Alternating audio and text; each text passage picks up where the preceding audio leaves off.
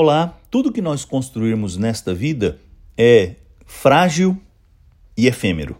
Este é um fato que muitas vezes é doloroso, porque todos nós aspiramos fazer algo que permaneça. Mas quando reconhecemos que tudo que fazemos é passageiro, é efêmero e se desfaz, nos sentimos impotentes, incapazes. Mas, nestas horas, precisamos nos lembrar que Deus, o nosso Pai, enviou o seu Filho Jesus Cristo ao mundo para ser o nosso Salvador e para nos dar algo perene a vida eterna. O capítulo 3, versículo 16 do Evangelho de João, está entre as porções da Bíblia Sagrada mais conhecidas. E neste texto nós lemos a seguinte palavra do Senhor: porque Deus amou tanto o mundo que deu o seu Filho único, para que todo aquele que crer nele não pereça, mas tenha a vida eterna.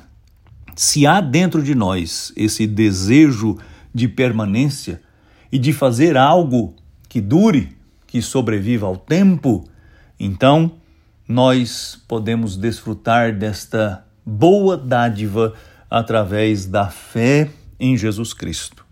Quem crer nele tem a vida eterna. A vida que não se perde.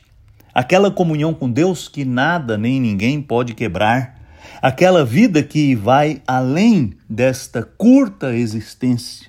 Então, se olhamos para as obras de nossas mãos e as vemos frágeis e efêmeras, podemos levantar os nossos olhos e olhar para as obras de Deus para a obra que ele fez através do seu Filho Jesus Cristo e, crendo nelas, receber o que é eterno.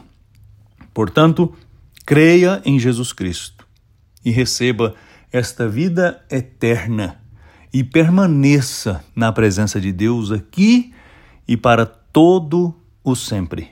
Nada pode ser melhor e mais desejável do que desfrutar desta promessa.